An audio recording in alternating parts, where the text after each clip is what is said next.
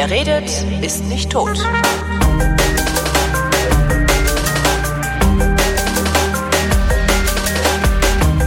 Hier ist eine neue Ausgabe der sogenannten Flaschen einer Sendung, in der es eigentlich um allerlei Getränke gehen sollte, in der es aber eigentlich immer nur um Wein geht. äh, Und zwar mit Christoph Raffelt.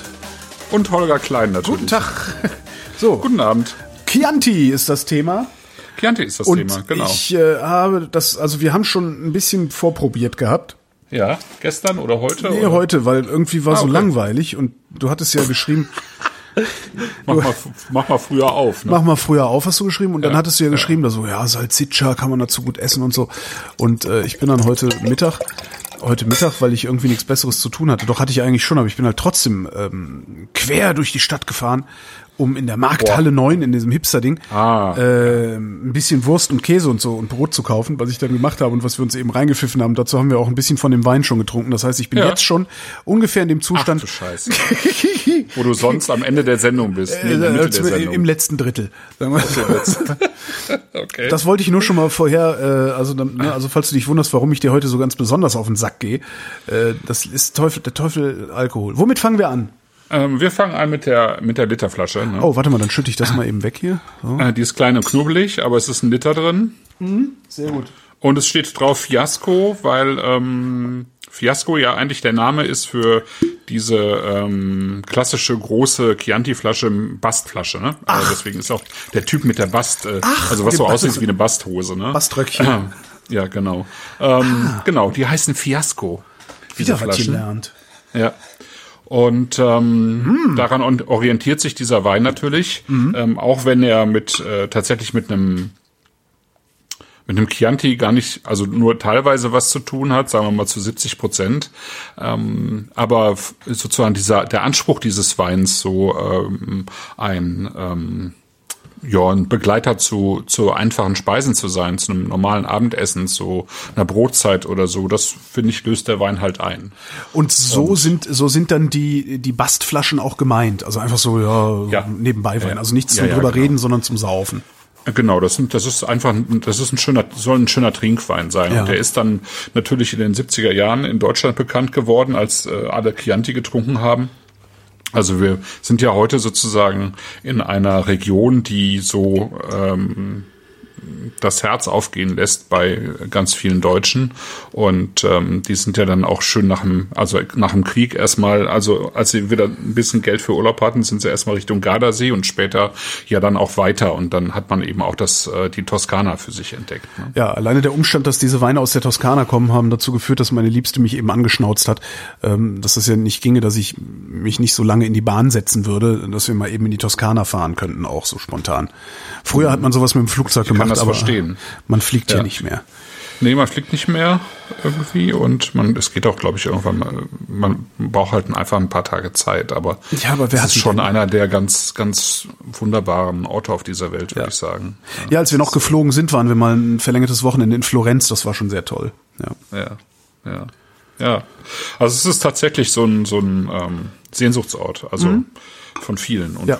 nachvollziehbarerweise. Es ist halt, Ähm, wobei es natürlich total verklärt ist, ja. Also ähm, äh, wie, wie all solche Orte, ja. Also klar. ähm, wenn man von der Toskana redet, dann muss man eigentlich auch davon reden, dass die bis in die 60er Jahre, 70er Jahre hinweg eben bitterarm waren. Ne? Ja. Eine bitterarme äh, Landschaft. Also die, sie war natürlich mal reich, also als die ähm, äh, also Florenz und Siena blühten und ähm, und dort eben große Künste entstanden, aber auf dem Land war dann lange Zeit was halt bitterarm und ähm, Ja, das galt auch für den Weinbau natürlich. Also äh, Wein aus der Toskana kannte ja kaum jemand. Ne? Das kam Ach, dann echt? tatsächlich. Mit den, mit den Nee. 50er, 60er Jahren, äh, wo dann aus, von nördlich der Alpen die Deutschen da eingefallen sind. Ja, wie? genau. Das, das hat so ein bisschen was äh, sch- schon auch damit zu tun. Ne? Also das hat was damit zu tun, wobei die dann natürlich, wie es bei den Deutschen ja häufig so ist, eben das, das Günstige abgegriffen haben, nämlich die Fiasko-Flaschen mit nach Hause gebracht haben und äh, eigentlich das Interessante links liegen gelassen haben, bis auf wenige natürlich, die irgendwie ein bisschen mehr ähm, auch Lebenskultur hatten, Esskultur, Trinkkultur hatten. Aber es waren ja nicht viele in den 70er Jahren. Es sind ja heute immer noch nicht viele in diesem Land. Ähm, nicht so viele, finde ich. Und ähm, aber es hat sich natürlich insgesamt gebessert. Aber damals war äh, kamen die Leute halt mit dem mit dem Chianti äh, zurück. Das war halt ein ehrlicher Rotwein, wie man ihn ja in Deutschland auch auch nicht hatte. Ne? Ja. Also so ein ehrlicher, einfacher, aber auch eben säurebetonter Wein. Und das ist jetzt der Fiasco auch. Ne? Das sind überhaupt alle drei Weine haben eine ähm, eine Säure, wie sie eigentlich äh, wie sie eigentlich zum Chianti gehört und ähm, heute viel zu selten zu finden ist. Aha. Aber Äh, da die- können wir nachher nochmal drauf Die kommen. Fiasko-Flasche, ist das ein Standardmaß oder ist es einfach nur die Optik? Ich glaube nicht, äh, also bin ich überfragt, aber ich glaube nicht, dass es ein Standardmaß ist. Also es gibt es auch in unterschiedlichen Regionen. Lambrusco wurde auch aus äh, Fiasco-Flaschen äh, zum Beispiel getrunken, im, im Land selber. Ich meine, du musst dir vorstellen, die meisten Leute, die dort Wein gemacht haben, die hatten äh, Felder äh, mit Mischkultur. Also Ja. da war eine, eine, äh, eine Reihe Wein oder ein Flecken mit Wein, übrigens auch mit meistens mit, äh, also als gemischten Satz mit unterschiedlichen Rebsorten, weiß und rot. Deswegen kann man im Chianti auch immer noch ähm, Trebbiano mit, mit verarbeiten. Ähm, und dann hatte man Kichererbsen, äh, Kartoffeln, was auch immer, äh, äh, Weizen natürlich, ähm, also pa Pasta-Grundlage und so. Das hat man eigentlich alles in, in äh, nebeneinander gepflanzt. Ist ja auch viel gesünder eigentlich für für alle Teile, wenn man weiß, was man so zusammen äh, packen kann. Und ähm, braucht man halt auch weniger Herbizide.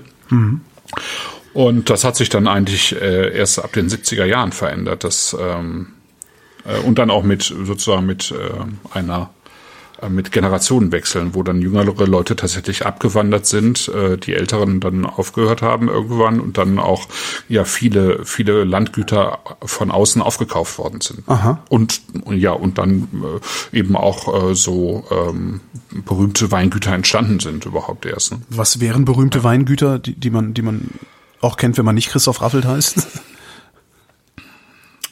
Ähm, was wären berühmte Weingüter? Also äh, was, was ja, also interessanterweise, also wenn man jetzt insgesamt an die Toskana denkt, ähm, dann ähm, sind wahrscheinlich die berühmtesten Weingüter im Moment die, die am wenigsten äh, mit mit klassischer Toskana zu tun haben, nämlich äh, Sassicaia, Ornellaia, Ah. ähm, das Tignanello Weingut von Antinori. Äh, überhaupt Antinori ist natürlich ein, äh, ein, eine Riesennummer in ähm, äh, in der Toskana. Ne? Ja. Ähm, die die, die gibt es auch schon ewig lang. Es gibt äh, ein paar Familien äh, in der Toskana, die eben schon seit äh, mehr als 1000 Jahren äh, Wein erzeugen. Dazu gehören eben die Antinori. Ähm, also die sind wirklich groß Seit geworden. mehr im- als tausend Jahren. ja, ja, ja. Seit Wow. mehr als 1000 Jahren machen die teilweise Wein da. Es sind äh, sehr alte, sehr, sehr alte, ähm, natürlich auch adelige Familien, die äh, aber eben äh, das weitergeführt haben. Ne? Mhm. Ja. Und ähm, die haben natürlich äh, großen Landbesitz und die haben äh, das jetzt gerade in den letzten Jahrzehnten auch immer äh, stärker erweitert. Aber auch auch bei äh, bei denen, also Marchese Antinori, der hat äh, der jetzige, der hat in sozusagen in den 60er 60er Jahren eigentlich angefangen und hat auch gemerkt irgendwie äh, so ähm, so wie wir da äh, in der Toskana vor uns hin wurschteln, so geht's irgendwie nicht weiter. Wir müssen Dinge einfach ändern. Und ähm, eine Änderung zum Beispiel war eben die, mal über die Grenzen zu schauen, wie eben andere äh, Nationen oder überhaupt die Weinnation damals Wein macht, nämlich äh, Frankreich. Und da dann speziell eben Bordeaux. Und ähm, äh, daraus ist dann eben die Idee entstanden, auch ein bisschen mehr äh, so wie Bordeaux zu arbeiten. Daraus sind dann sozusagen diese Supertastens entstanden, also äh, Weine aus der Toskana, die aber eben mit Bordeaux-Rebsorten oder zumindest in Teilen mit Bordeaux-Rebsorten erzeugt werden, also mit Cabernet und Merlot und so weiter. Und im, eben im kleinen Holzfass vergoren werden, also im typischen Bordeaux-Barrique. Das war in Frankreich, äh, in Italien vorher eigentlich auch völlig unüblich. Bis in den Anfang der 70er Jahre. Ist das dann trotzdem noch ein eigener italienischer Stil oder ist das dann im Grunde nur eine Kopie? Des Nee, das ist schon, das, das kann man schon als eigenen Stil bezeichnen, würde ich schon sagen. Also weil, ähm, ähm, also die, der Hauptort dort, das ist Bolgari, äh, wo diese, die meisten dieser Supertastens entstehen. Und ähm, Bolgari liegt eben direkt am Mittelmeer, während Bordeaux direkt am Atlantik liegt. Ja. Ähm, Bolgari liegt weiter unten und ähm, im Süden, also es ist südlicher und ähm, das sind andere Weine einfach. Also die, ähm, die äh, ja zumindest manchmal in Bordeaux noch auch recht kühl wirkenden Weine, äh, die sind einfach in der Toskana wärmer. Also zumindest die, die da unten in Bulgari entstehen, weil da, wo wir jetzt sind, in, äh, im Chianti Classico, da ist es schon wieder deutlich kühler als äh, direkt am Mittelmeer, zumal, zumal die Weinberge da auch äh, höher liegen, so um die 400 Meter hoch, das äh, also Monte Bernardi. Und dann hast du da ähm, schon einfach ein anderes Klima. Aha. Aber nee, äh, Kopien, äh, Kopien würde ich sagen, sind es nicht. Ähm, und diese Weine, die dann eben in den 70er Jahren kamen, also Tignanello und Sassicaia waren die ersten, ähm, die sind dann auch wirklich eingeschlagen wie so eine kleine Bombe, ähm, weil es einfach was völlig Neues war. Und die haben, wenn man so will, eigentlich den gesamten toskanischen Weinbau erstmal mit sich gezogen. Ja, also diese tatsächlich diese im Prinzip so so halben halben Ausländer, wenn man so Ja. will, die haben die haben auch den den klassischen Wein mitgezogen, so dass dann eben auch ähm, Chianti und Chianti Classico wieder äh, ähm, bekannter wurde. Ja. ja. Heute kann's heute ist es schwierig. Ähm, äh, heute heute ist Chianti tot eigentlich. Ja, also es ist Ach, ja warum trinken wir dann den, den, also den, den Dreck? Ja, weil es halt kein Dreck ist. Ach so, aber weil es zu viel, so, weil es einfach zu viel Weine gibt, die einfach völlig nichtssagend sind. Also die kriegen, also das, äh, das Chianti und Chianti Classico kriegt sozusagen seinen Qualitätsanspruch nicht in den Griff Mhm. als äh, sozusagen als ähm, Gebiet. Und ähm, das ist ein Riesenproblem äh, für für die Toskana, weil natürlich, also Chianti sind so um die 15.000 Hektar, Chianti Classico nochmal 5.000, 6.000 Hektar und ähm, das ist, ähm, es ist halt schon auch ein Wirtschaftsfaktor da natürlich, Ja. ne? Wein, einer, einer der wesentlichen. Und Aber warum kriegen, warum kriegen die es nicht in, nicht warum kriegen die das nicht in den Griff? ja, das ist eine gute Frage. Danke. Ähm, ich kann die gar nicht so äh, leicht äh, beantworten. Also es ist, ich glaube, es ist ähm, so, dass äh, vielleicht die Winzer einfach zu viele Freiräume haben in ihren verschiedenen Qualitätsstufen. Ja. Und ähm, ja, in, in, in, in einfach äh, zu- sozusagen ein bisschen zu viel Schind- Schindluder betreiben. Also nicht indem sie betrügen, sondern indem sie halt ähm, keine gute Qualität erzeugen. Oder vielleicht keine Qualität, die, ähm, die wirklich ähm, äh, dem, dem Chianti entspricht. Also, wie soll ich sagen? Ähm, eigentlich ist, ist Chianti eben eine ein Wein, und das haben wir hier, genau hier heute, deswegen habe ich äh, Monte Bernardi unter anderem auch genommen, ein Wein, der eben äh, auch was äh, äh, Rustikales hat irgendwie. Ja? Ja. Ähm, der kommt aus einer, aus einer bäuerlichen ähm, Gegend und er trägt das Ganze auch so ein bisschen im Wein. Und es, äh, und es sind Weine, die immer ähm, vor allen Dingen zum Essen passen sollten. Ja. Und im Laufe der, der letzten 20, 25 Jahre ist aus Chianti eben immer mehr so ein Wein geworden, äh, der weich und rund und äh, mehr Holz hat äh, Mhm. und dunkler ist und konzentrierter geworden ist. Also diese Parkerisierung. Klingt wie ein Grillwein, ne? ja. So, ja. ja, die hatte auch, die hatte halt auch im Chianti, äh, ist auch im Chianti eingezogen. Also aus diesen, diesen etwas rustikalen Weinen, ähm, die aber, wo das Rustikale aber genau den Charakter ausmacht, sind halt äh, weiche, runde, gefällige ähm, Weine geworden, die auch auf einem hohen Level irgendwie, ja, ähm, so einen- so Austauschbar. spezifischen, ja, in gewissem Maße austauschbar geworden sind, ja. Ja, genau. Das heißt, ich nehme einfach, ähm, wenn ich dann die Wahl habe, ich nehme ein Chianti oder ich nehme irgendwie ein neue Weltding, äh, nehme ich halt einfach das, was am wenigsten kostet, weil letztendlich sind sie alle gleich. Ein bisschen so, ne? Ja. Ja, genau. Und dagegen müssen sich dann eben andere, ähm, und es gibt natürlich noch genügend, außer jetzt Monte Bernardi, äh, äh, gibt es natürlich auch noch eine ganze Reihe anderer, die dagegen ankämpfen. Ne? Aber das ist schwierig und deswegen haben die halt äh, zum Beispiel hier jetzt, ähm, wenn du hinten auf die Flasche von Monte Bernardi jetzt drauf guckst, steht halt Panzano und Chianti und äh, unten rechts in der Ecke ist sozusagen dieses Konsortium äh, eingezeichnet. Äh, die guten Winzer versuchen halt ähm, äh, ihre Orte ähm, stärker in den Mittelpunkt zu stellen. Ja. Also äh, das ist ja in Bordeaux auch so. Ähm, du hast Bordeaux AC, dann hast du Bordeaux Superieur und dann fangen ja äh, irgendwann fangen sozusagen die ähm, die kleineren Gebiete an, Ja. äh, interessant zu werden. Also erstmal die größeren, Saint-Emilion und, und Médoc zum Beispiel, ja, wobei Médoc ist äh, Médoc ist äh, eigentlich de- das, äh, ein großes Gebiet und im Médoc gibt's dann wiederum äh, kleine Ortschaften wie Pauillac und Margaux und so, die sind ja weltberühmt. Äh, das heißt, wenn du, ähm, ähm, also du, und, und, und die Leute, die sich auskennen, die wissen halt, äh, äh, Margot ist anders als Pauillac und Pauillac ist anders als Saint-Emilion, Saint-Emilion ist anders als Saint-Julien, weil es halt unterschiedliche Bodentypen sind und so weiter. Und das, genau das hast du in, im Chianti auch.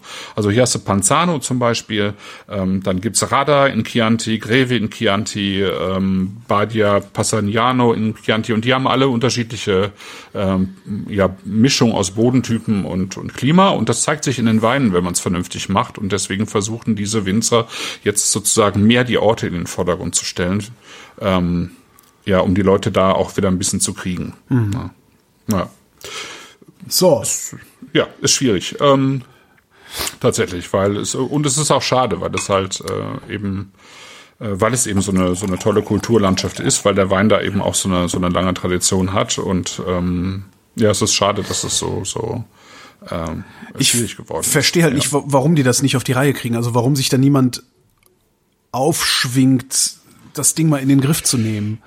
Also sind ja. das alles irgendwie Anarchisten, die sich nichts sagen lassen? Die nö, nicht nö, nö, das glaube ich gar nicht. Das glaube ich gar nicht. Aber ähm, tja. Weil ist jetzt auch nicht so, dass Italien wirtschaftlich so gut dastünde, dass sie es sich erlauben können, das einfach mal schleifen zu lassen. Also weil mhm. das, das ist ja was, wo, wo man eigentlich sagen würde, hey, Moment mal, wir haben hier ein, ein Wahnsinns-Asset. Ähm, jetzt müssten wir es ja eigentlich mal hinkriegen, dieses Asset auch vernünftig zu vermarkten und davon auch äh, mhm. vernünftig mhm. zu leben.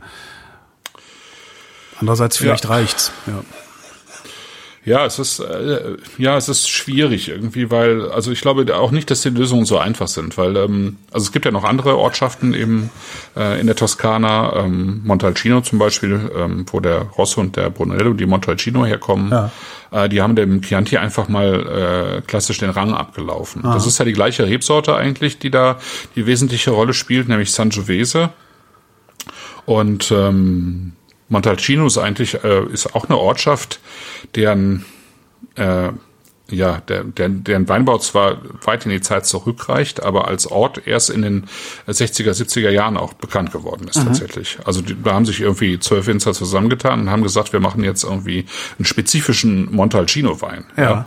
ja äh, mit einer, mit einem bestimmten Sangiovese-Klon, der irgendwie vielleicht so ein bisschen anders ist als äh, der aus anderen Orten, wobei das ist, ich glaube nicht, dass das die wesentliche Rolle spielt, sondern äh, das war halt auch wieder ein bestimmtes Terroir sozusagen. Mhm. Und sie haben gesagt, okay, wir bauen das Ganze eben auf eine, eine, ähnliche Art und Weise aus. Wir versuchen dem, dem Ort und den Weinen einen, äh, spezifischen Charakter zu geben. Das hat ganz gut funktioniert. Und äh, aus den Zwölfen sind aber mittlerweile mehrere hundert Weingüter geworden. Äh, das ist ähm, wie so eine Goldgräberstimmung gewesen dann irgendwann im Montalcino, weil sich die Weine halt extrem gut verkauft haben und auch bis heute immer noch ganz gut verkaufen. Aber auch da muss man halt gucken, ob das nicht irgendwann dann auch so passiert wie im Chianti, dass man eigentlich den Charakter nicht mehr wirklich erkennt und sich das Ganze dann irgendwann auch ein bisschen erledigt. Ne? Oh. Ja, schwierig. Das ist halt, ähm, wenn man zu viel will, glaube ich auch. Ne? Ja. Also wenn man einfach auch zu viel Kohle machen will, ja. Ach so, ähm, okay, ja. Hm. Ja, ich meine, klar, die, die, haben natürlich, die haben natürlich eine, eine, gewisse Zeit lang haben die richtig viel Geld verdient da, ne? Weil, äh, weil Chianti angesagt war oder Chianti Classico oder eben Montalcino, ne? Die Frage ist immer, immer, wie lange das funktioniert, ja. Ja. Ja. Äh, Bordeaux ist ja auch out, ja. Ja. Also, ja. ja. Muss man echt so sagen, ja. Also es gibt natürlich immer noch Leute, die diese, diese super teuren Weine kaufen. Die sind ja auch extrem teuer geworden dann irgendwann, ne? Ja. Weil sie dachten, sie können immer weiter an der Schraube drehen, aber irgendwann funktioniert es halt nicht mehr. Ne? So. Ähm, der Fiasco ist ein ähm, Oh, der hat Pelz. War, mhm. ne? Genau. Mhm. Der Fiasco ist ein Wein, der zu 70 Prozent aus der Toskana stammt, also ähm, und eben aus diesen diesen ähm, klassischen Rebsorten, also Sangiovese natürlich als Hauptrebsorte. Und dann gibt's eben ähm, Rebsorten wie Canaiolo und Colorino und Malvasia Nera, die immer so Begleitrebsorten waren. Ach, Malvasia kenne ich tatsächlich nur als Weißwein aus äh, Mallorca. Da ist ja. der äh, äh ich weiß gar nicht, ich dachte, mhm. das wäre ein autochthoner mallorquinischer äh, äh, Traube sogar. Ja, Malvasia ist eine, eine, tatsächlich auch so eine Rebsortenfamilie, wo es ganz viele verschiedene Varianten ah, okay. gibt. Ja. ja. Und äh, auf Mallorca eben auch eine. Ja. Aber ah, ich finde in der Nase ganz witzig, der, der, der hat sowas von äh, einem feuchten.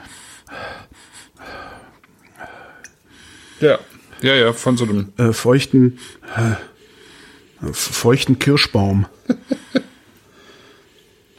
Ein, ein feucht gewordener Sauerkirschbaum. Ja, feucht gewordener Sauerkirschbaum, aber mit Unterholz und Boden. Ja, ja, genau, das ist das ne? ganze Ding. Ja, ja, Ja, sicher. ja, Also das ganze keine, Ding. keine halben Sachen dann. Ja. Stimmt, und da sind noch, da- das sind so untergründig noch so schöne Gewürze mit da drin.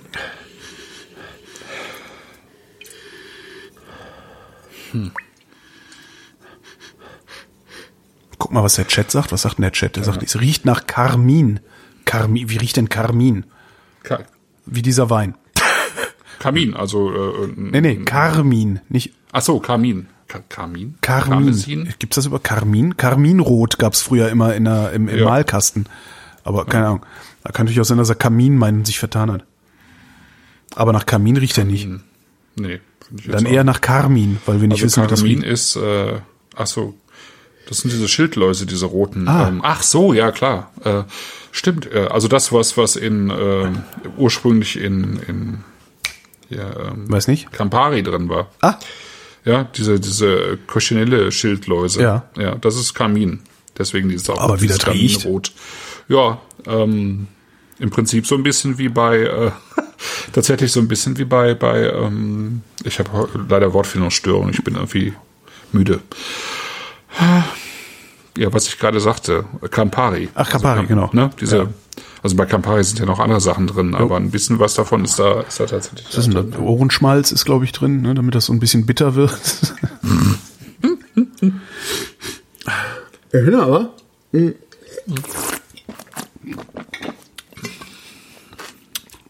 Ah, schön. Der, der kann aber ruhig mal noch irgendwie so zwei Stunden offen stehen, oder? Der Fiasco. Kann ich glaube, machen. das würde dem gut tun. Kann man machen, aber man kann den halt so auch genauso trinken zum Essen. Und dann macht das echt Spaß. Mir hat der ein bisschen zu viel, der ist mir ein bisschen zu streng, also ein bisschen zu viel Pelz noch. Okay.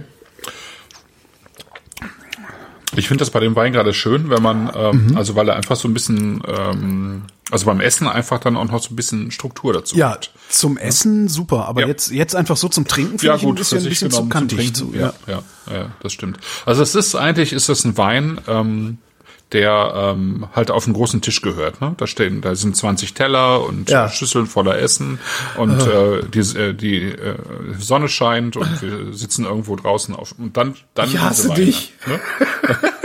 ja, ich, ich sitze ja auch nicht da. Ich hasse dich Ich stelle mir das auch trotzdem. gerade nur so vor. Ja. Oh Ja, aber ich finde, dafür ist es einfach ein toller Wein. Ja, absolut. Ähm, ja. eben weil er, äh, weil er auch diese schöne Säure, diese frische Säure hat. Und äh, das Witzige ist halt, er hat es, ähm, also ich rede red gleich noch ein bisschen über den Weinmacher, äh, Michael Schmelzer, ähm, der äh, eben so, so diese Höhen und Tiefen ähm, der, der, der Toskana oder des Chianti eben auch mitmacht und, und äh, die, die Tiefen, die man auch äh, erreichen kann, wenn man eben äh, sehr konsequent seine Sachen macht. Und der war halt immer ähm, auch äh, darauf bedacht, einen Wein zu machen, der ähm, ja, den er zu, zu einem guten Preis verkaufen kann und äh, der einfach so basic ist. Ne? Und Ja. aus seinen paar Hektar, die er selber hat, konnte er das nicht machen. Deswegen ist hier eben auch, äh, hat er Trauben zugekauft von, von Freunden aus, äh, aus, äh, aus den Marken und aus Sizilien. Da ist halt auch Frappato, Nero d'Avola, Nerello Mascalese mit drin. Aber es ist halt alles biozertifiziert, so wie ähm, sein, sein ganzer Betrieb. Und ähm, genau. Und das macht er irgendwie so Jahr für Jahr. Und ich glaube, es ist sogar auch dieser Wein, ähm, der, ähm, Entschuldigung, hier springt gerade ein äh, Fenster auf, dass der Mac sich äh, äh, ein Update runterladen und Ah ja. ausmachen und neu installieren. Sehr, sehr praktischer Computer. Ja, ja, ja. ja, super. Äh, vielen Dank. Ähm, ja, und er hat, ähm, da er ähm, recht viele Kunden in den USA hat und sich überlegt hat, wie, äh, wie er diese Weine auch zu einem vernünftigen Preis in die USA kriegt, ähm, ist er tatsächlich darauf gekommen, diese Weine äh, auch im Tetrapack anzubieten. Ach komm. Jo. Ja. Es gibt den, das, was wir hier gerade trinken, das gibt's im Tetrapack. Ja, nicht bei uns, aber in den USA, weil er es so. halt äh, sozusagen äh, ökologisch ähm, sinnvoll auch ähm, verschicken wollte. Ja, klar. Und ähm, genau, und der hat tatsächlich auch seine seine ähm, Kunden, selbst in Sternerestaurants, ähm, äh, irgendwie dahin bekommen, sozusagen den Tischwein ähm, aus dem Tetrapack sozusagen in ja die geil. Karaffe zu schütten. ne? Ja, Das warum ist auch nicht? Ich meine, cool. wenn der, ich, der, ich finde den sehr, sehr schön, den Wein. Also wie gesagt, der Ja. hat mir ein bisschen viel Pelz, aber zum Essen macht das nichts. Ähm, Und ich glaube, wenn es irgendwie schön draußen ist und man den ein bisschen runterkühlt, äh, macht es erst recht nix. Geht's auch, geht auch gut. Ich, ich dachte gerade so, so im Karton fände ich das ganz cool, so ein 5-Liter-Ding Ja. davon zu haben. Fände ich so. auch super. Ja, genau. Ein Back-in-Box. Ja, Back in Ja. Box, so hieß es, genau. Ja, genau. Das, ich finde, finde das auch. Das ist ein richtig guter Back-in-Box-Wein für Leute, die halt äh, mit, mit Säure, also das muss man schon sagen, man muss mit Säure und Gerbstoffen ein bisschen umgehen können Mhm. bei den Weinen. Ne? Ja. Ähm, Sehr, und sehr dann schön. macht, dann- dann, dann macht Spaß, ne? Weil es halt einfach, äh, äh, das, das bringt halt schon echt auch Charakter rein. Ne? Und das Geile ist halt, es ist halt, ist halt ein ganzer Liter. Das ist halt ganz, das finde ich auch sehr Ja, schön. ja, genau. Ich finde ja immer so 0,7, wenn du so zu zweit bist, mm, ist immer ein bisschen grenzwertig wenig, finde ich. Mhm. Aber so ein Liter, das geht ganz gut dann. Ja. Ja. Ja. Ja. Genau, ähm, Michael Schmelzer, ich glaube ehrlich gesagt, ähm, ja, ähm, er nennt sich Michael Schmelzer oder Michael Schmelzer.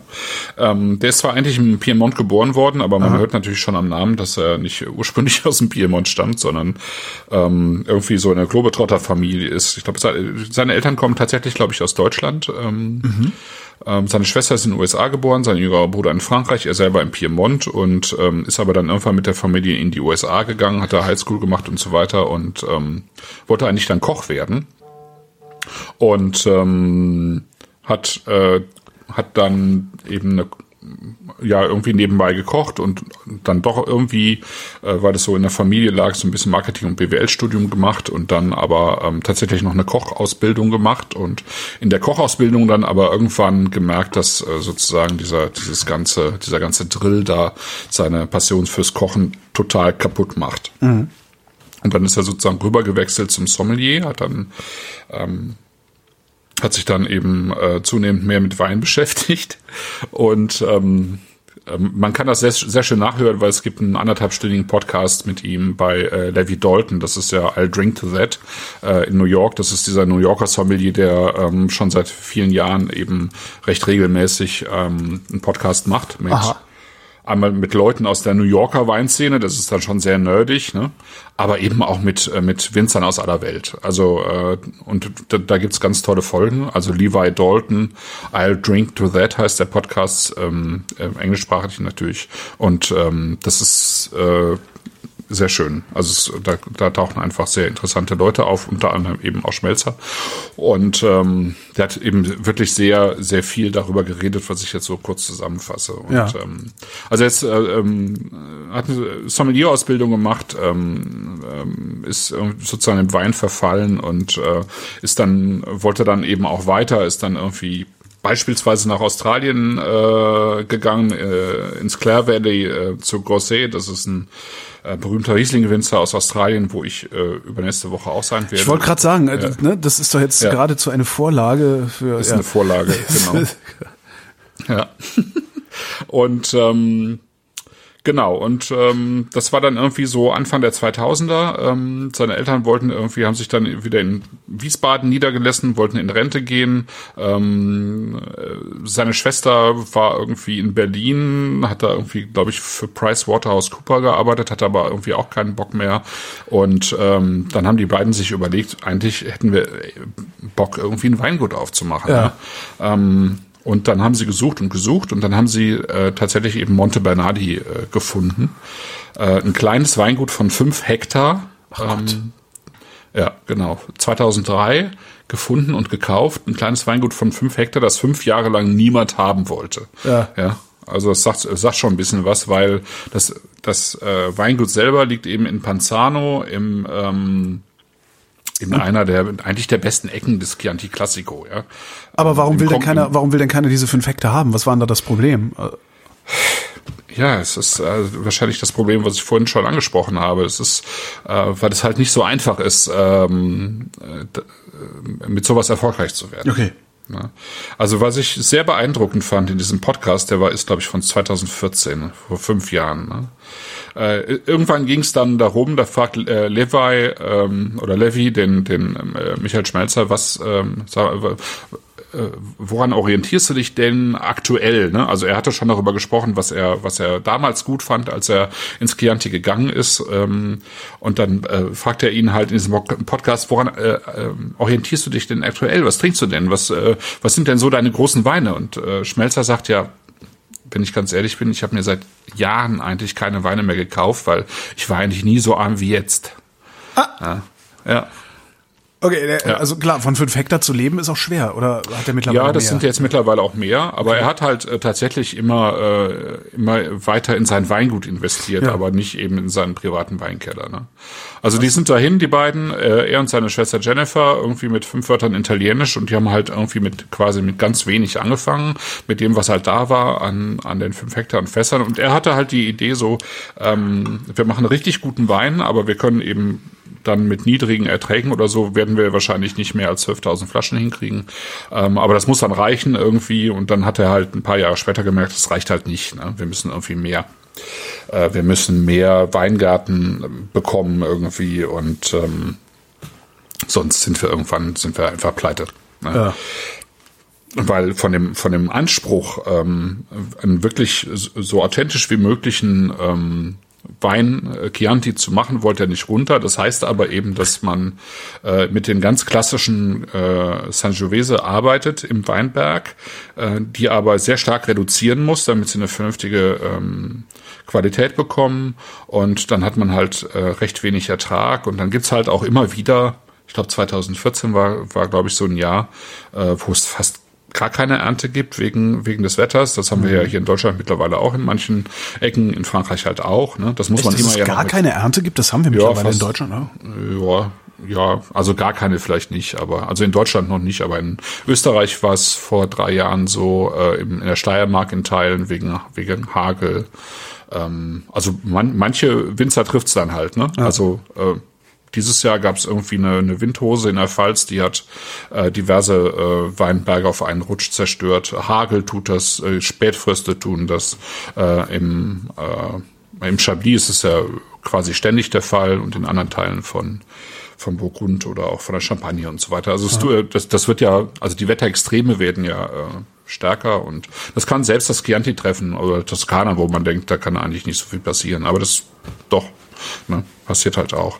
Ja, und dann hat er halt irgendwie, ich glaube, irgendwann sein, seine Weinberge verdoppeln können und jetzt in den letzten Jahren noch mal ein bisschen mehr dazu und dann eben auch ähm, eben auch in gute Fässer investiert und so weiter. Also so, ne? Ja. Ja, ja, ja. ja. Genau. Zweiten Wein irgendwie mal einschenken. Oh, äh, ja. ja, ich, Entschuldigung, ja, äh, oh. wegmachen. Welcher wäre das? Äh, das ist der ähm, Retro Machia 217. Retro Machia 217 da. Ja. Ist tatsächlich auch noch ein bisschen in der Flasche. Da.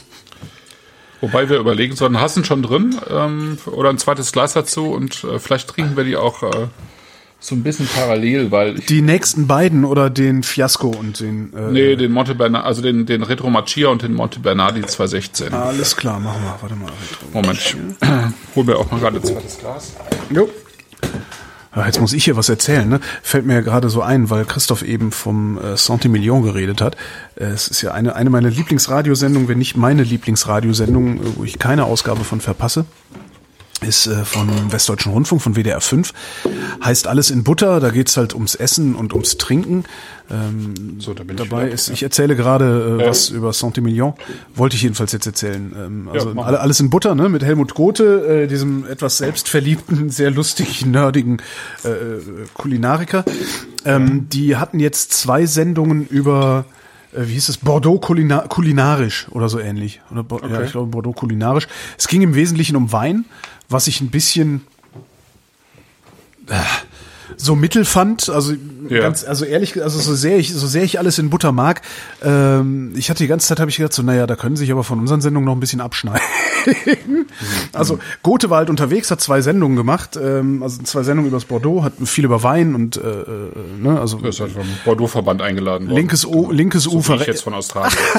linkes Ufer, rechtes Ufer, ne, so entre deux ja, und so weiter. Ja, und äh, hat so zwei, drei äh, abseitige Sachen hat er auch dabei gehabt, unter anderem ähm, aus aus Saint-Emilion ähm, Macaron Äh, Macaron aus Saint-Emilion. Macaron kennen wir ja. Äh, gibt's hier in Deutschland sind das diese komischen Ma- Cheeseburger-artigen äh, kleinen Gebäckstücke.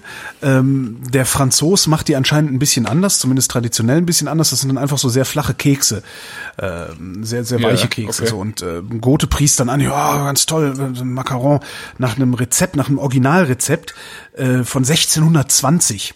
Ja, und zwar äh, heißen die, ist es äh, Macaron des, des anciennes religieuses de Saint-Emilion. Und ich will ja seit Jahren möchte ich ja eigentlich nichts anderes machen. Seit mein Nachbar damals, mein Nachbar Andreas, und das ist über zehn Jahre her, seit der sich einfach mit seiner Frau ins Auto gesetzt hat und nach Frankreich gefahren ist, möchte ich eigentlich nichts anderes machen, als mich mit meiner Frau ins Auto zu setzen, nach Frankreich zu fahren. Und da unten. Dann mach das doch mal. Ja, oh, ist alles, alles so schwierig. Und, und, und, äh, dann da rumzufahren und ne und hier was trinken, da was essen und alles toll und tralala und weil ich das ja nicht hinkriege, ich darf ja nicht, habe ich mir gedacht, ja leck mich am Arsch, dann google ich das jetzt mal. Stellt sich raus, man kann ähm, das Rezept de véritable Macaron aus Saint-Emilion äh, bestellen im Internet für unglaublich viel Geld. Das, das sind Du wirklich musst das Rezept für viel Geld Nee, bestellen. nee, nee, ja? also nee, nee, die, die äh, in fertig, also die Ach tun so, dann- die in tun dann, fertig. genau, Ah, die tun okay. dann in Ja, so ja. Pappkartons Ja, und okay. schicken sie dir per Post. Ja. Die, das ist halt, du kannst ja als auch genauso gut Goldstaub bestellen. Äh, Mhm. Jedenfalls waren das leider auch mal die leckersten Kekse, die ich hier in meinem Leben hier so zu Hause hatte. Ähm, und die wollte ich jetzt an dieser Stelle auch noch mal anpreisen, sozusagen als Ah, als du abseitiges- Goldstaub bestellt. verstehe. Ich habe mir Goldstaub, genau. Du, hast- du, du hast dir dein Flanks, äh, dein Steak in Goldpapier genau. lassen. Hab, hab mir gedacht, wenn ich schon nicht nach, nach, nach Bordeaux, wenn ich schon nicht nach Frankreich fahren darf, dann äh, muss Frankreich halt zu mir kommen und habe mir diese Dinger bestellt und kann das wirklich nur jedem empfehlen. Äh, Ja. Also des anciens religieuses de Saint-Emilion, äh, Nadia Ferminger, nee, Ferming, Fermingier, Ferming, nee, Fermigier. Fermigier. Fermigier. So heißen die. Äh, Ja, kann ich okay. kann ich wirklich nur kann ich wirklich nur empfehlen. Entsetzlich teuer, wirklich. Man muss halt man muss halt getrunken haben. Um das Ja, ja, okay, okay, okay. Und also wenn man bestellt, man muss vorher getrunken Wirklich, haben, aber man um muss vorher getrunken sozusagen haben. die Schwelle zu überwinden, genau, das zu bestellen. Weil ich glaube, da kostet dann so irgendwie, ich weiß gar nicht, was ich bezahle, so eine Packung mit mit irgendwie, also eine Packung, die du irgendwie an einem Abend wegatmest, 15 Euro oder so. Also es ist jetzt, es geht noch, aber es ist schon so, dass du denkst, so für Kekse, hei, hei, hei. Mhm. Aber ganz tolle Sache, muss ich ja echt mal. Aber Macarons an sich sind ja auch schon nicht günstig, oder? Äh, diese ich das ja nicht, aber ja, ja. Nee, weiß ich gar nicht. Habe ich, ich habe Ich glaube ich das noch, ist auch teuer. ich habe glaube ich noch nie in meinem Leben Macaron gekauft. Also der Ich Max, auch nicht, aber ich, ich meine, meine, zu, meine mich zu erinnern, dass ich bei diesen Preisen immer zusammengezuckt bin, wenn ich die gesehen habe. Das kann, weiß ich echt nicht. Also der Max aus Luzern, der bringt halt immer mal Macarons mit. Und das ist dann auch so das Einzige, wo ich Macarons esse, wenn wir den mal treffen und der bringt Makrönchen mit. Aber sonst. Ach, der bringt, der bringt Makrönchen mit. Ja, zumindest hat er mal Makrönchen mitgebracht. Das ist- Okay. Ja. Stimmt, da in dem Laden habe ich die auch schon gesehen. also in, in Zürich. Ja, ja. ja. Äh, so. Ja, ja. ja genau. Wir, wir trinken weiter und zwar mit Retro Machia. Und äh, wenn ihr habt, im zweiten Glas halt den, den Monte Bernardi 216. Das Ja. ist ähm, normalerweise ist es beides Chianti Classico und der Retro Machia eigentlich Chianti Classico und Monte Bernardi eigentlich Chianti Reserva. Und jetzt kommt's. Der ähm, Monte Bernardi ist im, äh, in diesem Jahr, also äh, mit dem 2016er Jahrgang, nicht durch die Qualitätsprüfung äh, des Konsortiums gekommen. Ähm, und zwar eben nicht, weil, ähm, weil er irgendwelche analytischen Fehler oder so gehabt hätte, sondern äh, die haben bei dem bei, einem, bei dem Panel-Tasting, also die werden ja dann alle nochmal probiert, haben sie die äh, helle Farbe und die Struktur an, des Weins angemahnt. Und das ist eigentlich genau das, Bitte was, was? was, ja, ja, das ist total irre. Äh, das ist aber, das ist, das kommt halt in, das- also da, da, daran erkennt man dann auch, was für ein, für ein Scheiß so Konsortien auch veranstalten können Ja. und weshalb solche Regionen dann auch einen Bach runtergehen. Weil Ja. das, äh, gerade der Monte Bernardi ist äh, einfach ein so äh, feiner. Also ähm, ich hatte gest, gestern war ein Freund hier, dem habe ich das unter die Nase gehalten und er hat es probiert und äh, blind äh, hatte er so im ersten Moment gedacht, das, das könnte eigentlich auch Burgund sein. Ja. Und, äh, Ich weiß, was du meinst. Ja, der- angetan, ne? Wenn Ja, über, überhaupt ein feiner, keine, eleganter ja, Wein ist. Überhaupt keine Marmelade. Also sagt der Chat Nee, auch. null, genau. Keine Mama- und, keine- Genau. Und dann stehen da halt, dann, dann stehen da halt so Fruchtbomben daneben, die irgendwie äh, zwei Jahre im kleinen Holzfässchen lagen und die kriegen dann die äh, Chianti Reserva, Ja. äh, den Chianti Reserva Stempel aufgedrückt und er hier halt nicht. Ne? Und ähm, das ist schon, das, das ist schon manchmal ein bisschen aberwitzig. Wobei ich, also jetzt neben, neben dem Monte Bernardi ist der Retro Macchia äh, tatsächlich Mhm. eine Fruchtbombe, ne? Ja, das ist ähm, tatsächlich äh, deutlich fruchtiger. Ja.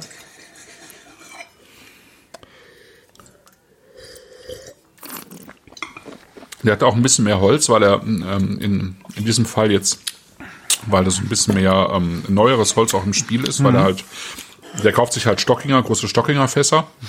Und wenn die äh, jetzt ganz jung sind, so ein, zwei Jahre alt, dann äh, geben die natürlich auch noch ein bisschen Holz ab. Das merkt man hier so ein bisschen. Aber was ich halt äh, super cool finde hier an dem Wein, ist diese Amarena-Kirsche. Das ist wirklich voll die, die volle Amarena-Kirsche, finde ich, in diesem Wein.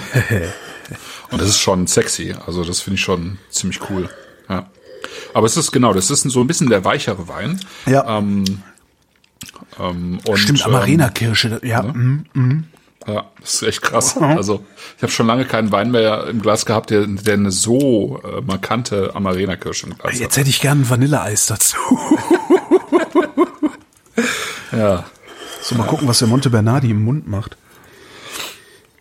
genau. Und äh, der, der, der äh, Retro Machia ist im, im Prinzip, also wenn du ähm, wenn du ins Chianti guckst und auch bei Monte Bernardi schaust, dann hast du im Prinzip hast du drei verschiedene äh, typische Böden im Chianti. Das eine ist Galestro. Du erinnerst dich vielleicht noch an den, äh, den diesen Markenwein von, also den wir ganz, ganz früher mal ähm, Anfang der 90er getrunken haben, mit diesem violetten Etikett von Antinori. Ui. Der hieß Galestro. Ja, ganz Ja, dunkel. so ganz, ja, ja, ganz dunkel, genau.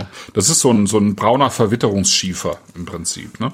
Ja. Ähm, dann hast du äh, Pietraforte, das ist Sandstein. Und dann hast du Albarese, das ist äh, Kalkstein. Ne? Und im Retro Machia sind im Prinzip, äh, kommen die Trauben von, von all diesen drei Böden. Ne? Der, Und, ähm, ja. der Monte Bernardi, der hat im Mund, erinnert der mich auch stark an so ein an so ein so ein Spätburgunder. ja Weißt du, so eine fri frische, ja. frische, so, so. Ja, ist ja Burgund, ne? Ist ja, ist ja. Pinot Noir, ist ja Spätburgunder, also. Das ist auch Pinot Noir, oder was? Nee, nee, das ist äh, Sangiovese. Ja. Das ist Sangiovese tatsächlich. Aber es, genau, das ist das, was ähm, äh, wer gestern auch sagte, das erinnert mich eigentlich an Pinot Noir. So. Und äh, ich kann, ich kann das gut, gut nachvollziehen. Chat sagt gerade, den Schiefer riecht man. Genau, und äh, hier in Monte Bernardi ist praktisch reine, dieser reine braune Schiefer, also dieser Ja. Brown Shale, dieser Galestro-Boden drin. Ja. Und ähm, der ist halt auch kühler, das merkt man irgendwie. Ne? Ähm, das hat natürlich mit verschiedenen Dingen zu tun. Einmal mit der Lage, aber zum anderen eben auch, weil die ähm, weil der Boden nicht so stark reflektiert, deswegen ist es äh, ähm, heizt das äh, nicht so stark auf. Ähm, du erinnerst dich ja wahrscheinlich noch an die äh, den Weinberg, den wir da an der Loire besucht haben mit der Mauer, ne? Den, Ja. den Mauerweinberg, ne? Wo äh, ja an der Mauer sozusagen vier Wochen früher geerntet wird als äh, ein paar Reihen daneben. Ja. Ne? Wie hieß er denn? Der Wein hieß Lemur, aber wie das gut hieß, weiß ich nicht mehr. Ähm, ja, ich weiß gerade auch nicht. Ja, egal. Erzähl weiter, ich finde es raus währenddessen. Ja. äh, ach Gott. Ja. Was denn? Ähm, ja, ich, ich muss trotzdem nachdenken. ähm, also äh, es macht halt sehr viel aus tatsächlich, ähm, wie, wie stark ähm, Böden reflektieren. Ja. Klokristall, was übrigens. Ah, Klok, ja, danke. Gerne. Ähm, und ähm, bei dem Monte Bernardi ist es halt deutlich weniger. Und allein das macht schon recht viel kühler aus. Dann ist er insgesamt ein bisschen kühler.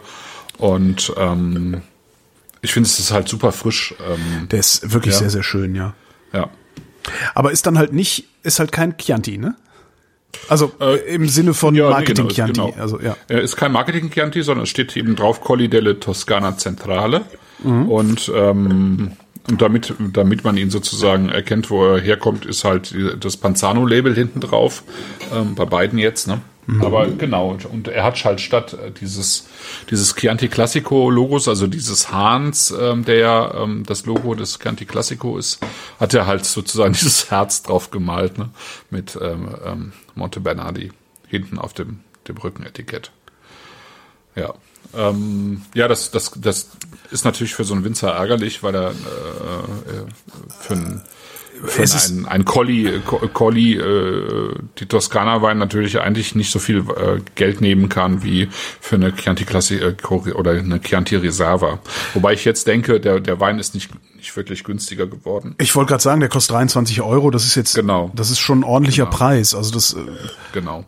Genau. Und es ist, ähm, es, ich, ich glaube, dass er auch die Kundschaft hat, der sozusagen dieses Label Chianti Reserva dann weitestgehend auch egal ist. Ich glaube, der, der, der Teil der Kundschaft, die, ähm, die das nicht kauft, äh, weil weil es kein Chianti Classico ist, die, die dürfte überschaubar sein. kann auch drauf pfeifen dann, ja. ja, ja. Genau.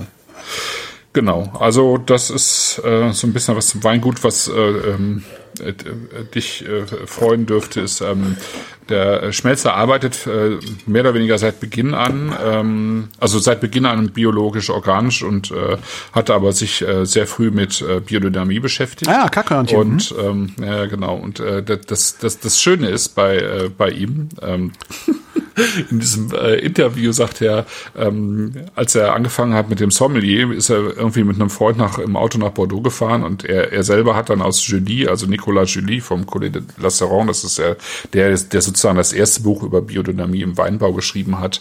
Äh, das ist so ein Klassiker, so ein Standardwerk eigentlich. Er sagt, er hätte das die ganze Zeit drauf vorgel äh, draus vorgelesen und er hätte noch nie bei einem Buch so viel gelacht wie bei Julie. und hat sich ja dann aber trotzdem weiter damit beschäftigt und hat äh, ist halt sozusagen äh, dem Ganzen äh, weiter auf den Grund gegangen und hat für sich eigentlich ähm, den Schluss gezogen, dass ähm, Steiner ähm, oder wie er schreibt, Biodynamics is a collection of traditional farming practices which was collected in the works of Rudolf Steiner.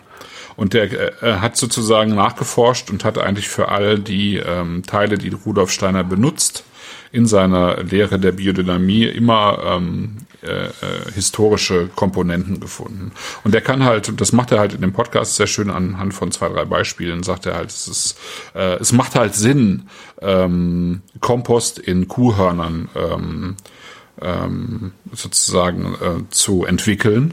Ja, es macht Sinn. Ähm, und deswegen haben die Leute das früher schon gemacht. Weil halt die ähm, sozusagen dieses Horn einfach eine, die Feuchtigkeit hält, weil es einfach eine, äh, eine, eine Hülle ist, die sehr gut passt sozusagen dafür. Ne?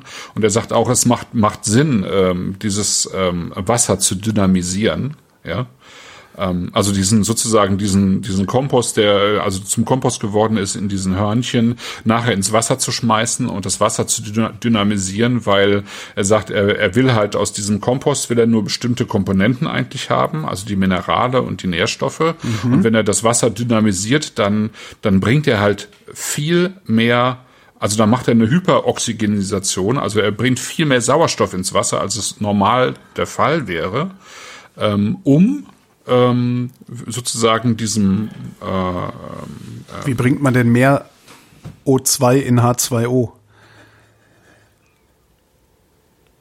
ja, das funktioniert, glaube ich, schon. Äh, das äh, hängt sich da dran, soweit ich weiß. Ja. Und er schafft damit halt eine aerobe statt eine anaerobe Umgebung, sagt er. Ja, weiß ich nicht. Also mag, mag sein, dass er das sagt. Ja. Also ähm, Ja, ja, ich habe er bisher, ich habe bisher noch nie gesehen, jedenfalls, dass ähm, irgendwo mit der einzigen Methode, die wir haben, um zur Erkenntnis zu gelangen, äh, nachgewiesen worden wäre, dass das funktioniert, was da behauptet wird. Wie gesagt, es ist mir ja eigentlich egal. Also ich lache mich halt über diese Leutchen kaputt, weil die einer bestimmten Religion folgen.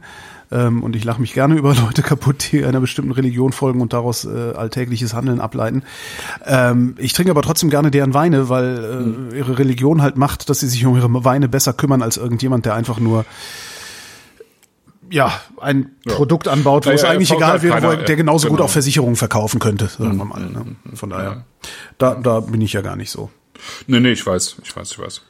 Nee, aber er folgt ja den sozusagen dem religiösen Teil äh, des Ganzen ja auch nicht, ähm, sondern er hat halt äh, geschaut, wie das Ganze im, äh, funktioniert, im Weinberg Ja. funktioniert und welche Wurzeln sozusagen das hat. Also Ja, ich hatte mich kürzlich auch mit einem, äh, was war der? Äh, was hat der studiert? Auch so ein, so ein hier äh, Landwirtschafts, äh, wie, nennt man, also Landwirtschaft studiert, ba Bauer, Diplombauer, ich weiß nicht mehr, wie man das nennt. Und der sagt halt auch, dass das Problem, Agrar, äh, irgendwie sowas, genau, ja. Wissenschaften oder so. Ja, genau. Und der sagt halt, das Problem bei diesen, bei diesen äh, Demeter-Sachen ist halt, dass sie tatsächlich eine äh, in, in deren Böden eine höhere Anzahl an irgendwas Mikroben und so weiter feststellen können. Also es ist auch, also tatsächlich im Ergebnis ist es messbar besser, Ja. aber dass deren Voodoo-Methoden dazu führen, dass das Ergebnis so messbar besser ist, der Nachweis fehlt. Ja. Also vielleicht liegt es auch daran, dass sie bestimmte Dinge unterlassen oder so, aber das müssen wir nicht diskutieren. Vor allen Dingen nicht, wenn man getrunken hat. Wenn Ja. ich das jetzt mal darf. Warum fährst du überhaupt nach Australien? Was soll das überhaupt? Ähm, ich bin mehrfach vom australischen Weinbauverband eingeladen worden. Ich habe zweimal abgesagt und jetzt beim dritten Mal habe ich Jetzt hast du dir einen Ruck gegeben, ja. Ja, schon. Also, weil ich, ich also auf der einen Seite finde ich schon, ähm, dass es halt grenzwertig ist, irgendwie eine so lange Strecke äh, zu fliegen für zwei Wochen ähm, durch die Weinbaugebiete zu tingeln, ja. Ähm, Und du hängst da jetzt auch nicht noch zwei Wochen dran oder sowas, weil das Nee, wäre das kann ich nicht. Ach, scheiße. Nee, das kann ich nicht.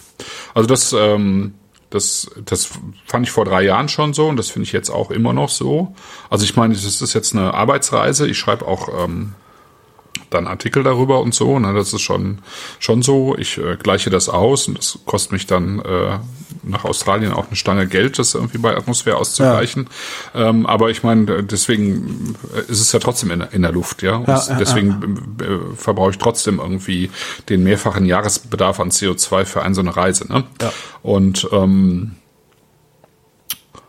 Genau. Und das andere ist, dass meine Frau einfach ähm, mitten in ihrem Semester ist und Vorlesungen hält und ähm, irgendwie äh, die Hochschule ja 100 Kilometer von uns entfernt ist oder 80 besser gesagt und es gar nicht so einfach ähm, zu organisieren ist mit den Kindern, äh, wenn ich dann zwei Wochen mitten mitten in dieser Zeit weg bin. Und das war vorletztes und letzt, äh, vor, vor zwei Jahren auch schon so. Und deswegen habe ich damals gesagt, nee, das äh, passt irgendwie alles zusammen nicht so ganz. Ähm, und jetzt beim dritten Mal habe ich dann aber gesagt, okay, nee, doch. Also ich meine, ich finde es natürlich super spannend und äh, es ist jetzt auch tatsächlich so, dass wir in die äh, Gebiete fahren, die mich jetzt gerade auch äh, besonders interessieren, also diese Cool Climate Gebiete vor allen Dingen. Und ähm, ja, jetzt äh, werde ich ähm, schauen, wie es da aussieht und ich werde mit den Winzern darüber reden, wie die Zukunft des Weinbaus in Australien aussieht mit dem Klimawandel, weil da ist es noch ein bisschen extremer schon als hier, ne? Also ich meine, da sind äh, letzten Januar irgendwie bei 50 Grad im Schatten, das kann man sich ja eigentlich gar nicht mehr vorstellen. Irgendwie die Tiere tot aus den Bäumen gefallen, die Koalas, ne? Krass. Ähm, das ist schon extrem, ne? Kannst du da eigentlich, kannst du dir da eigentlich Weine mit nach Hause nehmen? Lohnt das irgendwie wenigstens sowas für sich, fünf, sechs Flaschen in den Koffer zu packen? Äh, und Das kann man schon machen, wenn man, ja, ja, das kann man schon machen. Äh, Lohnt sich das denn auch? Also gibt es da unten Weine, die du hier nicht bekommst? Ja, das ist ja ähm, das große Thema auch bei Australien. Ähm, es gibt ja in Deutschland ganz wenig, also vergleichsweise ganz wenig Weine aus Australien, weil ähm, also ähm, also es gibt gibt diese Yellowtail-Sachen natürlich im, im Supermarkt, also den den Massenwein, und dann gibt es ähm, wenige Marken, so wie Penfolds natürlich kennt kennt man und Ja. Rosemount und Peter Lehman und so. Das sind aber Konzernweine, ne? Das äh, muss einem klar sein. Penfolds ist halt ein riesen Weinkonzern, die machen trotzdem gute Weine, aber es ist halt ein riesen Teil.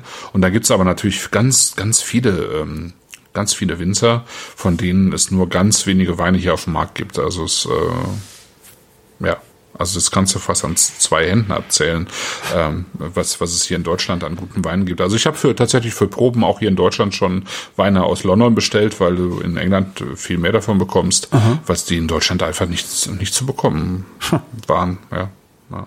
Apropos Wein im Ausland, wir waren ja auch noch in Ja. Südtirol eine Woche. ja.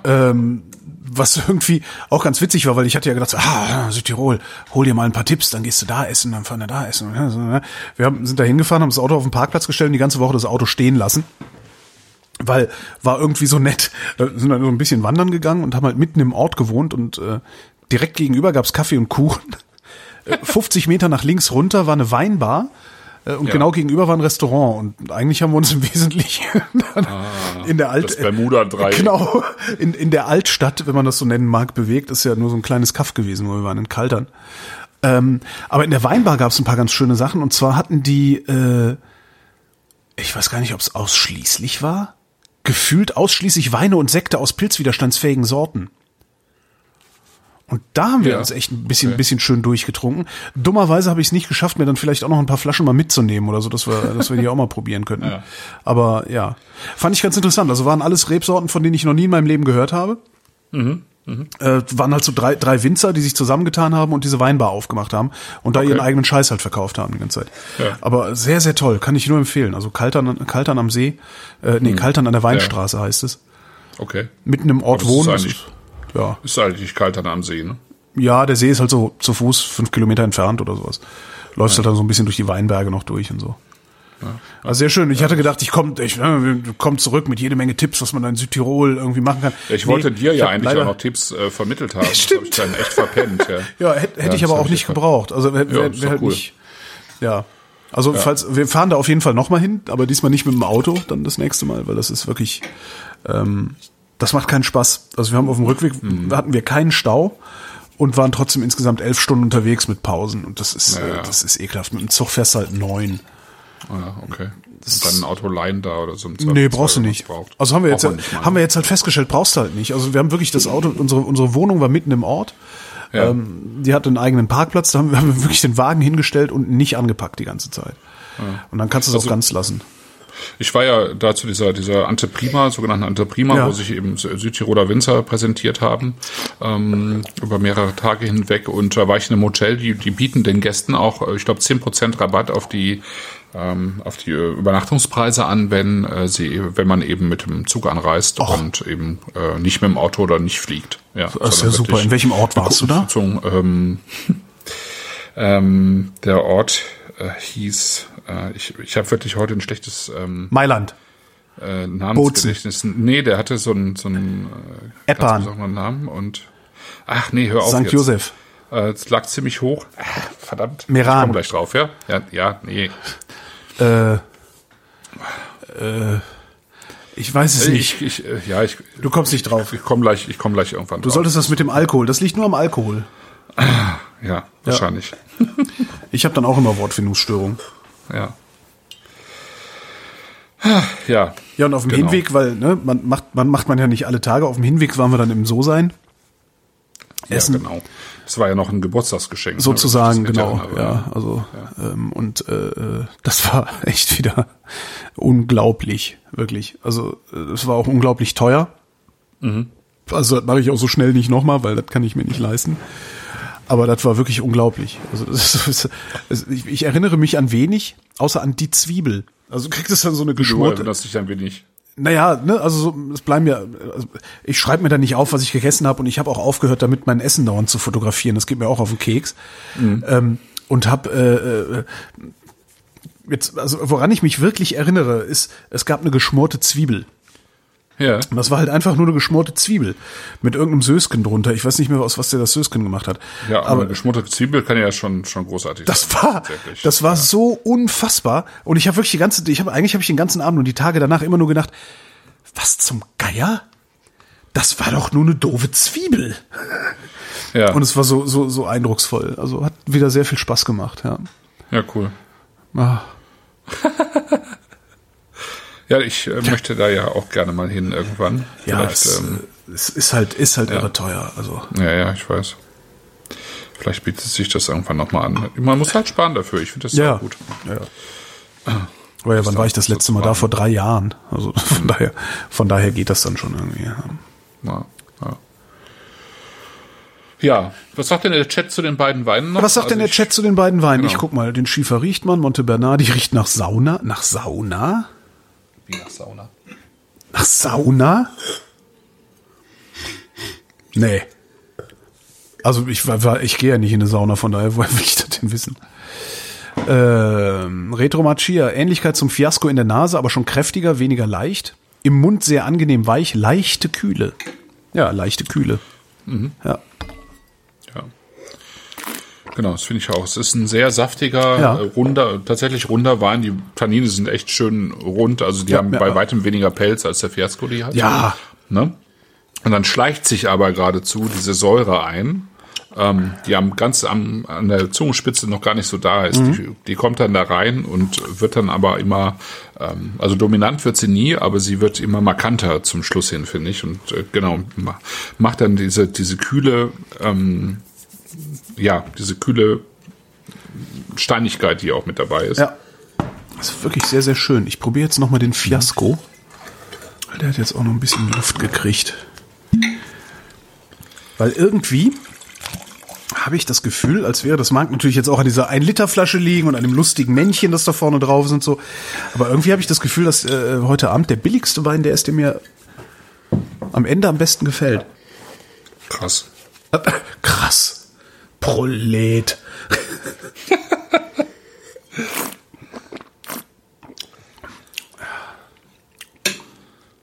ja, nee. Ja, Nee, das ist schon mal. ja, das ist, ja, ja. Das Witzige ist, dass er, dass er ein bisschen reduktiver, ein bisschen mehr nach Zündplättchen riecht, als, Ja. ähm, also zumindest im Vergleich zu den anderen beiden. Das ist schon ganz witzig, finde ich. Ja, und ist auch ein ganz anderer Wein, muss man jetzt auch mal. ja. Also, also nach dem, nach dem Monte Bernardi ist es wirklich nur, ja, ist ein anderer Wein. Aber der ist schön. Also das ist, was ich ja auch so mag an so einer Flasche wie diesem Fiasco, ist halt ein Liter vorne, ist das lustige Männchen drauf, wie gesagt. Ähm, Ja. Kostet 13 Euro, ist jetzt auch nicht so viel Geld. Ist super zum Essen. Ist ein Chianti, äh, damit rechnet niemand. Das heißt, eigentlich willst du von diesem Ding einen Karton zu Hause stehen haben mit sechs Flaschen und immer wenn du irgendwo zum Essen eingeladen bist, bringst du eine mit. Ja, genau. Dafür ist das ein super Wein. Ja. Ja, also es ist halt 70 Prozent Chianti, aber reicht ja. Ja, eben. Mir ist jetzt auch wieder eingefallen, wie der Ort heißt übrigens. Bozen. Weil das, nee, der ist oberhalb von Bozen. Und dieser Ort heißt Jenesien. Jenesien? Ja, Jenesien. willst mich doch Das ist- verarschen. Nein. Das ist tatsächlich, das, der Ort heißt tatsächlich Jenesien. Jute Jenesium. Und, ähm, genau. Und äh, Jenesien ist ja irgendwie so ein Name, da kommt man entweder direkt drauf oder man muss echt grübeln, weil ähm, Ja. das liegt nicht so auf der Hand, finde Nee, ich. nee. Also, ne, das ist irgendwie. Das ist wie drei, drei Chinesen mit dem Kontrabass. So, es nimmt überhand. Lass uns, äh, was machen wir eigentlich nächste Sendung? Wann ist denn eigentlich die nächste Sendung? Ich guck gerade mal. Was machen, was Die ist machen wir denn? Ende November, glaube ich. Ne? Hier. Donnerstags ausnahmsweise mal. 21. November. 21. November. Wir werden drei, ähm, wir werden mit ziemlicher Sicherheit drei Rieslinge von der Mosel trinken. Ja. Äh, etwas ungewöhnlichere. Von der Terrassenmosel. Mhm. Und ähm, mehr kann ich jetzt noch, jetzt noch nicht verraten. Ja, ja. Aber äh, ich arbeite dran. Und genau, was, was haben wir gesagt? Äh, 21. genau. Und für was? 21. 21. genau, ja. Und die Dezember-Sendung hatten wir auch schon festgelegt, Echt? oder? Krass, warte Oder mal. noch nicht? Nee, hatten wir noch nicht. Ich weiß nicht, warte mal. Nee, oder? Doch. Am 18. 18. Dezember, da gibt's dann die äh, Weihnachtsweine Genau, für dieses Jahr. genau. Kann ich auch schon äh, grob ankündigen, was Ja. wir, äh, äh, also ähm, wir hatten ja schon lange nicht mehr die Weine vom Alex Zülch im, in der Sendung. Ja. Ne? Genau, und mit ähm, ähm, da arbeiten wir gerade dran, was wir da machen, weil da sind auch ein paar schöne Sachen mit dazu gekommen. Also das, ähm, da herrscht schon leichte Vorfreude. Oh je. Ja. Ja, das ist immer Ja, noch der Newsletter. Der Newsletter, den ich nicht. Alex. Herzlichen Glückwunsch, Alex. Das ist immer so der Newsletter, den ich immer noch nicht lesen darf. Ja. Weil du direkt was Weil ich sofort alles kaufe, was da steht. Und das darf nicht. Ich muss hier erstmal, muss ich hier diese Wohnung erstmal auf Vordermann bringen, sonst klappt das nicht. Genau. Ja, Monte Bernardi. Ich finde das, ähm, Ja. das war mal wieder eine Italien-Sendung. Es ist, ähm, Ja. wir können, wir können auch mit mit ähm, Toskana noch weitermachen, finde ich, weil Toskana ist natürlich irgendwie riesengroß Gern. und ich würde ganz gerne noch im, dann im kommenden Jahr noch mal äh, ähm, eine Sendung oder zwei dazu machen. Aber ich fand das jetzt so einen schönen Einstieg, weil das halt so man sagt ja immer so authentisch, aber es, Ja, ich, ja. ich, ich persönlich finde halt, äh, es ist ein super authentischer Chianti-Stil, den er, den er macht und ähm, Wenn wir mit der Toskana weitermachen, schaffst du es, drei Weiße aus der Toskana ranzukriegen? Weil mit, mit, wenn ich an Toskana denke, denke ich immer an Rotwein. Ja, es ist ja auch wahrscheinlich zu 95 Prozent rot. Ah, okay, guter Grund, ja. Ja, naja. Es ist, ähm, äh, Weiß hat eigentlich keine Tradition in der Toskana. Okay. Also es gibt es gibt nette Weiße. Ähm, die, die wirklich interessant sind, sind dann teilweise auch richtig teuer. Ähm, also so, ich rede so von 60, 70 Euro die Flasche. Oh, okay. Ja, Und ich finde, darunter geht man eigentlich besser, im Wesentlichen besser in andere Gebiete. Also dann müssten wir nochmal zurück in die ähm, in die Romagna gehen, wo wir ja nur den, den einen ähm, Sangiovese hatten. Ja. Äh, das ist ja ne, auf der anderen Seite vom Apennin, wo es eben auch Sangiovese gibt. Und in der Romagna, ich habe tatsächlich heute 24 äh, Albana aus der Romagna probiert. Und Albana ist die weiße Rebsorte in der Romagna und die ist äh, ähnlich... Ähm, so ähnlich komplett wie Riesling oder Chenin Blanc. Du kannst Schaumwein machen, trocken, halbtrocken. Ähm, die hat einen Hang zur Botrytis. Du kannst Beeren und Trockenbeeren auslesen machen. Ähm, ist aber vom Typ her dann ganz anders als Riesling. Ähm, hat mehr, ein bisschen mehr Wucht, mehr Kraft. Die Weine haben tendenziell mehr Alkohol, aber, aber gleichzeitig richtig viel Säure. Und da entstehen äh, echt super spannende Weine draus. Also Ja. dann, dann gehen wir lieber noch mal einen Schritt zurück, weil äh, in der Toskana finde ich gibt's wenig, äh, wenig äh, wirklich interessante Weißweine. Ja. Können wir Aber auch das noch können wir warten. gerne machen. Können wir noch Ja, warten, ja. bis das Wetter wieder besser wird. Ne? Ja, ja, oder so. Oder so. genau. Na denn, Ich auch. Ja, schön. zwitschern wir uns jetzt ein. Ähm, Ja. danke, Christoph. Danke, Holger. Wir danken euch für die Aufmerksamkeit und danke, Wolfram. Wenn Sie in Nizza eine typische Nizzaer Kneipe suchen, ein Fischrestaurant am Hafen und Sie glauben, da ist alles frisch und alles billig, ähm, dann misstrauen Sie erstmal sämtlichen Empfehlungen. Es gibt tatsächlich ein Restaurant, das ist Cassin. Äh, Es ist zwischen all diesen Hafenrestaurants, wo man auch auf der Terrasse sitzen kann, ich meine, auf der Straße sitzen kann und es ist alles schön und pittoresk und touristisch und das hat man sich eigentlich vorgestellt und man glaubt, das ist dann besonders gut. Und Cassin hat einen Vorteil tatsächlich, der Mann ist so eingeführt, er ist der Älteste am Ort, am Platze. Alle Fischer kennen ihn und wenn sie frische Fische bringen, dann ist er der Erste, dem sie diese anbieten. Deshalb sind die Fische bei ihm besonders frisch. Das heißt, die Chance, einen alten Fisch zu kriegen, einen vergammelten Fisch, ist bei ihm geringer als woanders. Punkt. Damit erschöpfen sich seine Qualitäten. Absolut. Denn mh, die Zubereitung dieser Fische ist wiederum genauso schlimm wie nebenan. Das heißt, ein Turbo zum Beispiel. Ein Turbo, den wir hatten für zwei Personen, wird nur gemacht ab 140 Francs. Das muss man sich vorstellen. Das sind 70 Francs pro Portion. Das war ein Baby-Turbo, ähm, durchgekocht und mit Aioli. Sehr ordinär und äh, ohne irgendwelche Kunstfertigkeit, außerdem noch schlecht rangiert und alles Mögliche. Es lohnt einfach nicht, dort zu essen, weil der Preisunterschied ist, fehlen die 15 Prozent, die in dem draufstehen. Aber sonst kostet ein Typ auch nicht mehr als 70, 70 80 Francs in einem guten Restaurant. Diese Unterschiede lohnen einfach nicht.